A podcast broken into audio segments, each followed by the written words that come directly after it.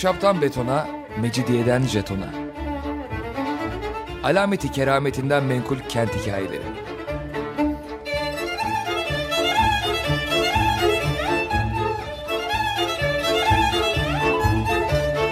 Hazırlayan ve sunan Pınar Erkan.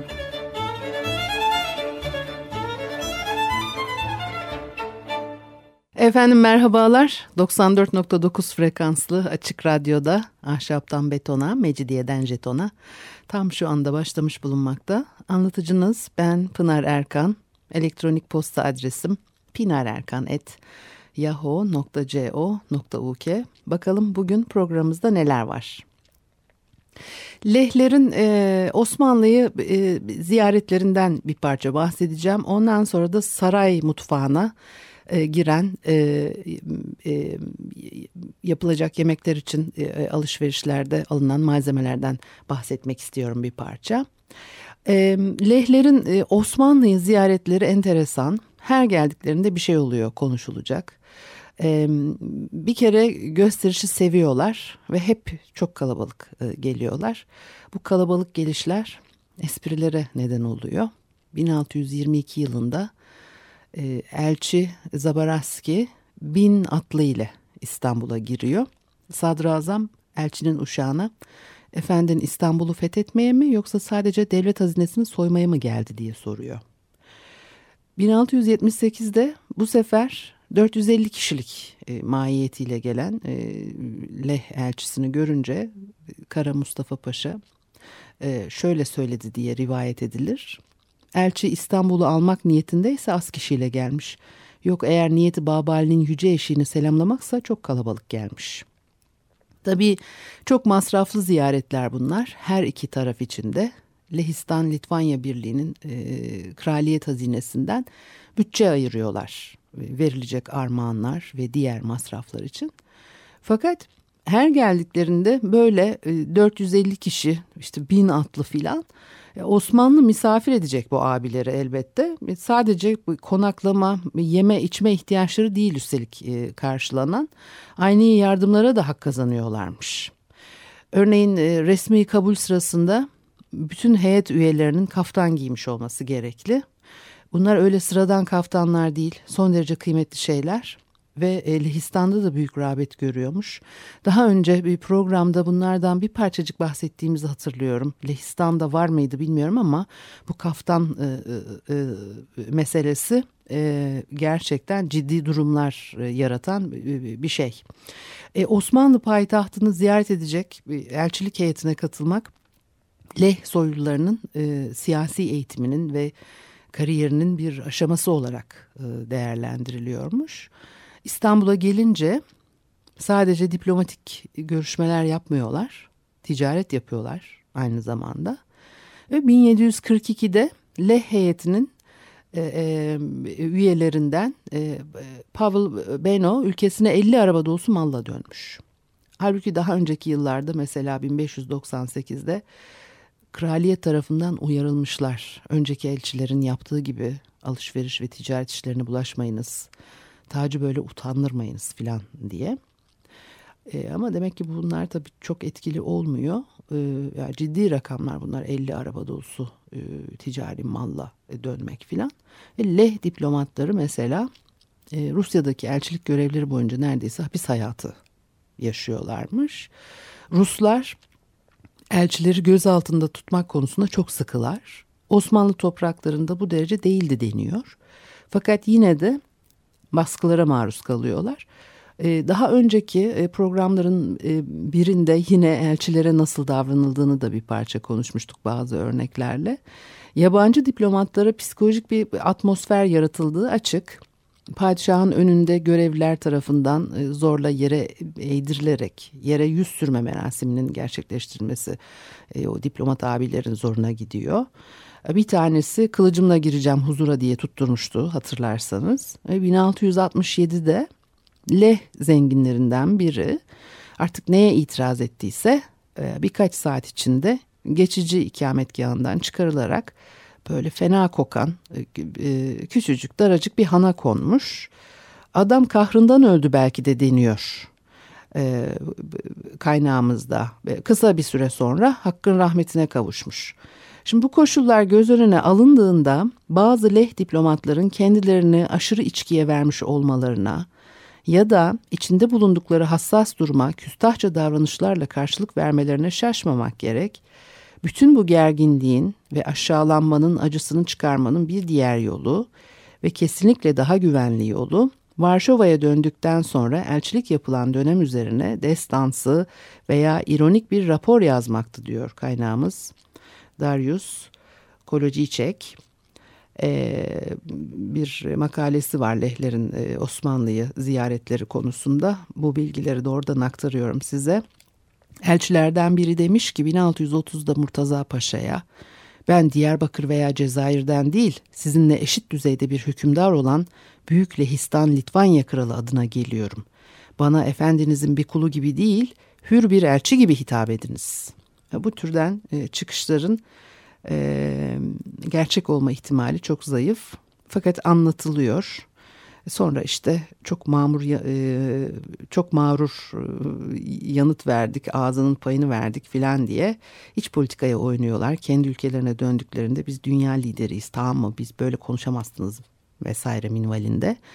Ee, e, ve bunların da etkili olduğu anlaşılıyor ama e, bu konularda e, araştırma yapan tarihçilerin de ortak e, görüşü bunların bedeli olacağı, dolayısıyla da ciddi bedelleri olacağı, dolayısıyla da bu tür konuşmalar yapmanın çok da mümkün olmadığı yolunda. Elçilik heyetleri Osmanlı sofralarında ağırlanırken de e, burun kıvırıyorlar yemeklere. Heyettekilerden biri günlüğünde anlatmış sofrayı. Elçi divanda ağırlanırken e, soylular dışarıda oturtuluyorlar. Divan odasındakilere e, işte yirmi çeşit yemek çıkarılırken e, bu abinin önüne kocaman çanaklarda beş çeşit yemek gelmiş. Tavuk çorbası, tavuk kebabı, haşlanmış koyun eti, e, şekerli pilav ve sütlaç olarak geçiyor. Yani burada bu şekerli pilav acaba zerde mi demek istedi? E, zerde varsa sütlaç niye var? Burada bir karışıklık mı var onu da tabii e, çok bilemiyorum. Ama beğenmemiş Hazret. Ağız tadına uymuyormuş. Hem de e, saat acıkılmayacak kadar erkenmiş. Hani bu saatte yemek mi ikram edilir filan. E, bin altı yüz yetmiş yedi yılında yine bir heyet İstanbul'da. E, Jean Geninski'nin heyeti. Geninski sadrazamla birlikte yemek yerken yine heyetin e, diğer üyeleri bahçede kurulmuş sofraya davet ediliyor. Orada da yine Osmanlı'nın e, e, ne bileyim ben işte yüksek rütbeli e, bürokratları falan var. Yani hani ama bu salona alınmayanlar çok bozuluyorlar ve yemek yemeyi reddediyorlar. O zaman onların yemediği o yemekleri de hizmetkarlar gelip yemiş. E, yani Osmanlı'da çok da umursamadı tabii aşikar. Bir yıl sonra yine geliyorlar. Bu seferki resmi kabulde meyve ve kestane ile birlikte şerbet ve kahve ikram edilmiş. Lehler bunları pek seviyorlarmış. Tabii kestane özellikle çok kullanılan bir yiyecek. Bu ikramlardan sonra yemeğe oturuluyor ve menüde on iki çeşit yemek listelenmiş. Bunların arasında tarçınlı kalkan balığı, tavuk kebabı, pilav ve sütte pişirilmiş buğday var. Lehler etlerin bıçak kullanılmadan elle yenmesine içerliyorlar ikide bir. Bir diğer Leh ziyareti bin yedi yüzlerin başında. Elçi mahiyetinde bulunan bir Cizvit rahibi bu sefer nazım şeklinde yazmış ziyareti anlattığı raporunu. Ee, sarayda kullanılan Çin porselenlerinden işte gümüş tepsilerden çok etkileniyor fakat Yeniçerilerin davranışlarına tahammül edemiyor. Çatal bıçak e, kullanılmıyor diye dert yanıyor. Yeniçerilerin her biri kalabalığın arasından kaptı bir çorba. Her biri memnundu kaptığından. Doldurmuşlardı kaplarını çıplak ellerle, daha ne? Geri çekildiler rahat bir yer bulmak üzere. Ne bıçak var, ne çatal, ne kaşık, ne de tabak. Göreceksiniz elleriyle yemekte hepsi. İstersen buyur sen de katıl lütfen. Bir parça kopar. Çarçabuk dolduruver ağzını yağlı ellerinle diye e, gidiyor rapor. Leh heyeti şikayetlenip duruyor fakat e, Avrupa'da da e, çatal bıçak geç yayılmıştır. Her ne kadar bizden biraz önce de olsa e, ve e, kaynağımız diyor ki İstanbul'a gelen Leh elçilik heyeti on altıncı yüzyıl sonlarında İtalyan ve Fransız modasından fazla etkilenmiş üst sınıf Leh Litvanyalılar veya öyleymiş gibi davranıyorlar. on yedinci yüzyılda Lehistan Litvanya'nın siyasi rolü azalıyor. Dolayısıyla ona göre de muamele görüyorlar bu ziyaretlerinde e, ve çatal bıçağa odaklanarak gururlarını kurtarmaya çalışıyorlardı diye yorumlanmış. E, bir müzik arası verelim, ondan sonra devam edelim.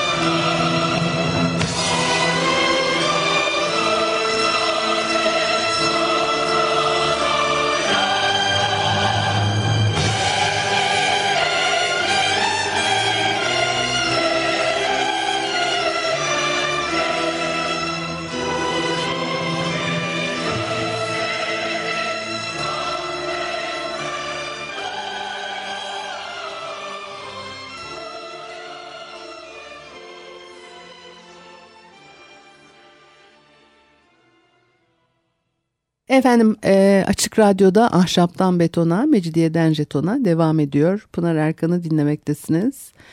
E, Leh e, Litvanya e, elçilerinin e, ziyaretlerinde e, özellikle sofrada ikramlar sonrası e, verilen tepkileri biraz aktardım size. Peki Osmanlı saray ricali ne yiyor ne içiyormuş ona bakalım biraz. on dokuzuncu yüzyılda e, çok değişiklik e, ortaya çıkıyor. Dolayısıyla on dokuzuncu yüzyıl içerisinde işte saray arşivlerinden günümüze ulaşan belgelerden elde edilen bilgilerle daha önceki dönemlere ait bilgiler yemek konusunda epey farklılıklar gösteriyor. Batı ile daha çok ilişki içerisinde geçen yıllar tabii on dokuzuncu yüzyıl ve ikinci. Mahmut döneminde çok değişiklik karşımıza çıkıyor. Seyyahların anlattığına göre yemeklerini Avrupa usulü yemek masasında sandalyeye oturarak yiyen ilk padişah ikinci. Mahmut. ikinci. Mahmut çatal bıçak da kullanıyormuş. Şöyle geçiyor kaynakta: günde iki kez yemek yer, biri sabah on birde, diğeri gün batımında. Türklerin tabure ve sinisini kaldırıp yerine tıpkı Avrupalılar gibi masa ve sandalye koyduğu, masanın üzerine örtü örtülüyor ve İngiliz imalatı çatal bıçak e, konuyor. Bunların yanında bir de altın kaşıklar ve bir sürahi şarap bulunuyor. Şarap olarak genellikle sevdiği şampanya sunuluyor ve mantarın e, patlayıp da şarabın tavana doğru fışkırması sultanın çok hoşuna gidiyor. Sofrada hep tek başına oturuyor. Yemekler sırayla tek tek getiriliyor ve hepsinin üzeri kapalı ve mühürlü olan yemeklerin sayısı elliyi altmışı buluyor. Sultan mührü kendisi kırıyor ve yemeğin tadına bakıyor. Beğenmezse geri gönderiyor. Ee, Avrupa yemeklerine de meraklıymış Sultan ikinci. Mahmut. bin sekiz yüz otuz yedide saray mutfağında çalışan Hüseyin isimli aşçı, Batı usulü yemek pişirme yöntemlerini öğrensin diye Avrupa'ya gönderiliyor. Aşçı Hüseyin iki yıl Viyana'da kalıyor. Gerçi sonra geri dönünce öğrendiklerini ne kadar uyguluyor onu pek bilemiyoruz. Daha eski dönemlere ait saray mutfağı menüleri veya e, alışveriş defterlerinden yemek için ne malzeme alındığını öğrenebiliyoruz. E, bu listelerden sarayda ne pişirildiğini çıkarmak mümkün. Fakat on dokuzuncu yüzyıla ait böyle bir e, kaynağın günümüze ulaşmadığını söylüyor Özge Samancı. Bir de zaten aşçı Hüseyin'in yurda döndüğü sıralarda ölüyor ikinci. Mahmut. Her ne kadar oğlu daha bir e, Avrupalı prensler gibi yetiştirilmiş, e, alışkanlıkları babasından da epeyce batılı da olsa, e, Hüseyin'in e, Viyana usulü ne tür yemekler pişirdiği tarihe gömülü şu anda. Bu yeni bilgileri okuyana kadar ben de Hüsrev Paşa'nın ilk defa ikinci. Mahmut'a çatal bıçak takımı hediye ettiğini biliyordum. Fakat e, ne derece kullanıldığını bilmiyordum. Şimdi öğrendik işte. Ve e, adam sandalyeye oturup masada yemek yiyormuş. Kıyafetlerdeki değişimi de düşünürsek böyle gövdeye oturan e, sıkı e, e, üniforma e, tipi giysiler e, muhtemelen kıyafeti de el vermiyordu yere filan oturmaya. Böyle dik duracaksın, zarif duracaksın, işte rahat edeceksin filan, öyle o kıyafetlerle e, yerde oturmak e, ve işte görüntüyü kurtarmak bile mümkün değildi muhtemelen. Ama e, devlet ricali öyle kolay kolay vazgeçemez e, geleneksel alışkanlıklarından. bin sekiz yüz ellilerden sonra Avrupa'yı tarzın e, giderek daha benimsendiği görülüyor. Üst sınıflar masa kullanıyor, çatal bıçakla yiyor, sandalyeye oturuyor artık. Ancak yirminci yüzyıla kadar hem Alaturka hem Alafranga usullerin varlığını birlikte sürdürdüğünü biliyoruz. yirminci yüzyılın başlarında dahi bu yemek adabı usulüyle ilgili sıkıntılar yaşandığını, kendilerini konforlu, rahat hissetmediklerini yazarların ağzından E, bu adab usulle ilgili e, yazılardan öğrenmiştik. Örneğin e, dokuz Mayıs bin sekiz yüz elli dörtte Napolyon onuruna verilen bir ziyafet için yapılan alışverişi gösteren listede hem Türk usulü hem Batı usulü yemek hazırlamaya yarayacak malzemeler alınmış. Sonra bir de e, bin sekiz yüz kırk dörtte Aşçıların Sığınağı adlı bir yemek kitabı yayınlanıyor. Çok ilgi görmüş bu kitap o dönemde. Sonraki yıllarda yeniden yeniden basılmış. Saray mutfağına ait malzemelerin tümü kitapta yer alıyor. Bir de yani şöyle düşünce, düşünelim hani yeniden yeniden basılmış, yani okuyucusu var. Ve üst düzey insanlar olmalı bunlar. Çünkü o hani yemek kitaplarını okuma yazma oranı ve yaygınlığı düşünülürse eğer kim okuyacak o kitapları? Dolayısıyla domates, patates gibi ülkeye yeni girmiş sayılabilecek malzemeler de geçiyor. Aşçıların Sığınağı adlı bu ilk Osmanlı yemek kitabında. Padişahın ailesi ve hizmetkarları rütbelerine göre mesela farklı türde ekmek tüketiyorlar. Kullanılan unun kalitesi, kaynağı farklı. Mesela İstanbul unu diye geçiyor veya Beykoz unu, hatta Rusya unu. Ekmeği saray fırınlarında yapıyorlar ama dışarıdan alındığı da oluyormuş. yedi Mayıs bin sekiz yüz otuz beşte Abdülaziz'in eğitimine başlaması şerefine bir davet veriliyor. Hem öğrenciler hem de üst düzey ulema ile saray görevlileri davette hazır. Sadabat Kasrı'nda veriyorlar bu ziyafeti ve saray fırınlarından altmış bir birim nan-ı has, yani orta kalite.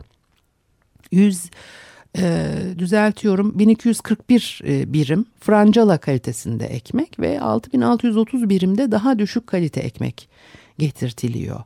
Kadayıf için de ayrı un kullanıyorlarmış. Kadayıfı dışarıdan bile alsalar şerbetini saray helvahanesinde döküyorlarmış. Ve en çok tercih edilen tahıl pirinç bin sekiz yüzlerin başında. Abdülaziz'in e, ziyafetinde beş bin dokuz yüz yirmi yedi kilo pirinç kullanılmış. Pilav yapıyorlar tabii en çok. Leyla Saz Hanım Efendi'nin anılarında aktardığına göre her yemeğin sonunda pilav ikram ediliyor. Saray menülerinde bulgur yok. Ee, arpayı beç veya Viyana arpası denen bir tür tahıl da kullanıyorlarmış. Bütün mutfak defterlerinde geçiyor bu. Nişasta, irmik az miktarda alınıyor. E, güllaç da Ramazan aylarında e, karşımıza çıkıyor. Şehriye alıyorlar. Bir sürü şehriye çeşidi var. Bunların arasında makarnalık şehriye de geçiyor. Fakat tabii e, makarnalık derken neyi kastettikleri muamma. Makarnanın günümüzün makarnası olmadığını tahmin edebiliriz. Saray ahalisi e, süt, yoğurt ve kaymağı düzenli tüketiyor. Katışıksız, e, katışıksız süt zor bulunuyormuş. Defterde hem südi halis hem de südi mahlut olarak geçiyor. E, yoğurdu büyük kovalarla getiriyorlarmış. Kaymak o zaman da pahalı olduğu için e, sadece sultan ailesine ve yüksek görevlilere e, veriliyor. Kaşar peyniri, tulum peyniri, salamura, peyniri Arnavut ve peyniri Felemenk var saray listelerinde. Yağ olarak da sade yağ ve zeytinyağı da kullanıyorlar. Aslında yemek yaparken sade yağ tercih ediyorlar. E, zeytinyağını kızartmalar için kullanıyorlarmış galiba. Ayrıca sabun yapıyorlar. E, kuyruk yağı da e, yine e, kuru fasulyeye giriyor. Sultan ve ricalin sofrasında pek yer bulmuyormuş kuru fasulyede. E, iki tür şeker var listelerde. Biri toz şeker, diğeri şekeri minar.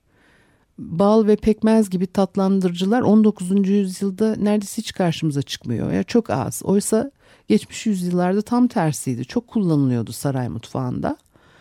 E, baharatlar içinde en çok tuz geçiyor listelerde. Eflak'tan getiriyorlarmış tuzu. Henüz Himalaya tuzunu keşfetmemişlerdi demek ki. Ve e, limon, koruk ve sirke de var. O ekşi tadı vermek için. Fülfül var. Benim en çok sevdiğim. Karabiber demek fülfül. E, tarçını da unutmamalı. Bunlar en çok kullanılan baharatlar. E, daha az olmakla birlikte e, kakule, karanfil, e, sakız, kırmızı biber, Arnavut biberi, yeni bahar, işte kum, e, kimyon, sumak ve safran da kullanılan baharatlar arasında. E, tarçını biz tatlılarda kullanırız. Eski vakitlerde özellikle et yemeklerinde kullanılıyordu. Koruk suyuyla yapılan tatlı ekşi yemeklerde de e, tarçın serpilirmiş. Sofrada tuz ve karabiberle birlikte tarçın olurmuş. E, şekerci boyası diyorlar. Bir de kırmızı böceğinden elde edilen bir tür boyayı tatlı ve şerbetlere katıyorlar. Dutkalı balık geçiyor. Bir tür jöle gibi görünüyor. Balık bazlı bir jöle. E, bunu e, hangi e, yemekler için ne niyetle kullandıklarını e, ben tam öğrenemedim. E, baharatları kullandıkları gibi e, fındık gibi yemişleri, e, meyve kurularını da yemeklere katıyorlar. Et yemeklerine, tatlıların yanı sıra pilavlara da fındık fıstık katıyorlar. Et yemeklerini böyle ayvalı erikli yaptıklarını biliyoruz. E, koyun ve kuzu etini tercih ediyorlar. Kuzu mevsimi geldiğinde sultan sofrasında kuzulu yemek bulamazsa e, kasap başına vereceği hesap var demekti. E, kayıtlara göre sorulmuş da hesabı. E, dana etini pek tercih etmiyorlar. Yemek faslına e, devam etmek niyetindeyim. E, ama e, bugünlük burada bırakabiliriz diye düşünüyorum. Haftaya görüşene kadar hoşça kalınız.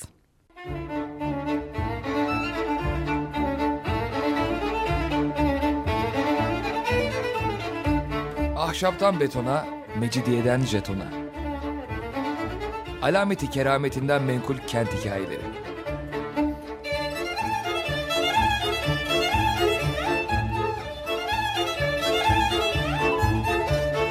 Hazırlayan ve sunan Pınar Erkan.